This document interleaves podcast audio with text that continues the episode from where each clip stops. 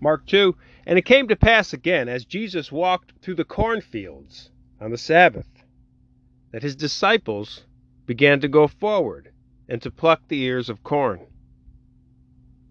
And the Pharisees said to him, Behold, why do they on the Sabbath day do that which is not lawful? Jesus said to them, Have you never read what David did when he had need and was hungry himself, and they that were with him? David, the king of Israel, the human king of Israel, temporary human king. Now David went into the house of God under the high priest and ate the loaves of proposition, which was not lawful to eat but for priests, and gave them to them who were with him. That's what the king of Israel did. He has authority. And Jesus said to them, The Sabbath was made for man, and not man for the Sabbath. Therefore, the Son of Man is Lord of the Sabbath also. So if David, the mere human king of Israel, could have authority, unbridled authority, how much more does the divine king of Israel have unbridled authority in all matters? Jesus tells these guys, the Son of the Man is Lord of the Sabbath.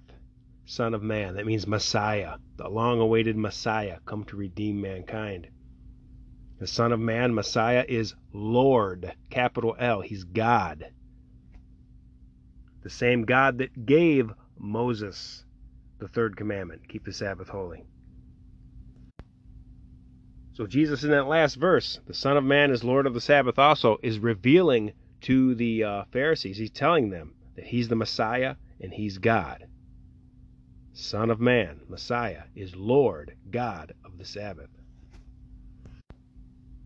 He's Messiah and he's God. Baltimore Catechism today on the sacrament of penance. What is the sacrament of penance or confession? Penance is a sacrament in which the sins committed after baptism are forgiven.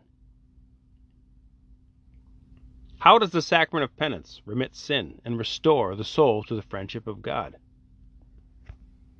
Through the absolution of the priest. It says next that we know priests have power of absolving sins committed after baptism because Jesus granted that power to the priest of his church when he said in John 20, Receive the Holy Ghost. Whose sins you shall forgive, they are forgiven whose sins you shall retain, they are retained. How did the priests of the church exercise the power of forgiving sins? By hearing confession of sins, granting pardon for them as ministers of God and in His name. What must we do to receive the sacrament of penance worthily? Five good five things for good confession. Here we go. We must examine our conscience. 2. We must have sorrow, contrition. 3. We must make firm resolution never to offend God. FPA, firm purpose of amendment. We must confess our sins to the priest. 5. We must accept the penance which the priest gives us. Very important, those five things there. Five things necessary for a good confession. You have to know your sins. Be sorry for your sins. Have firm purpose to avoid them in the future. Confess them and do the penance given to you. Examination of conscience. What is this? It's an earnest effort to recall to mind all the sins we have committed since our last worthy confession. How can we make a good examination of conscience? By calling to memory the commandments of God, the commandments of the church, the seven capital sins, and the particular duties of our state in life. And finally, it asks, What should we do before beginning the examination of conscience? We should pray to the Holy Spirit to give us light, to know our sins, and the grace to detest them.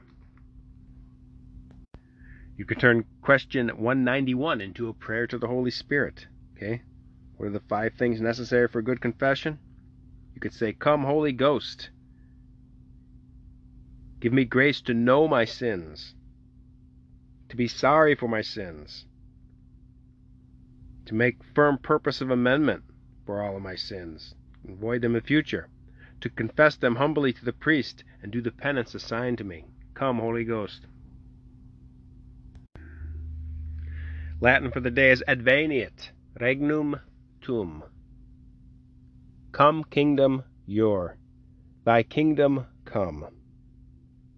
St. Pius says in this petition, we're asking God for three things to live in the state of sanctifying grace, for the propagation of the deposit of faith throughout the whole planet,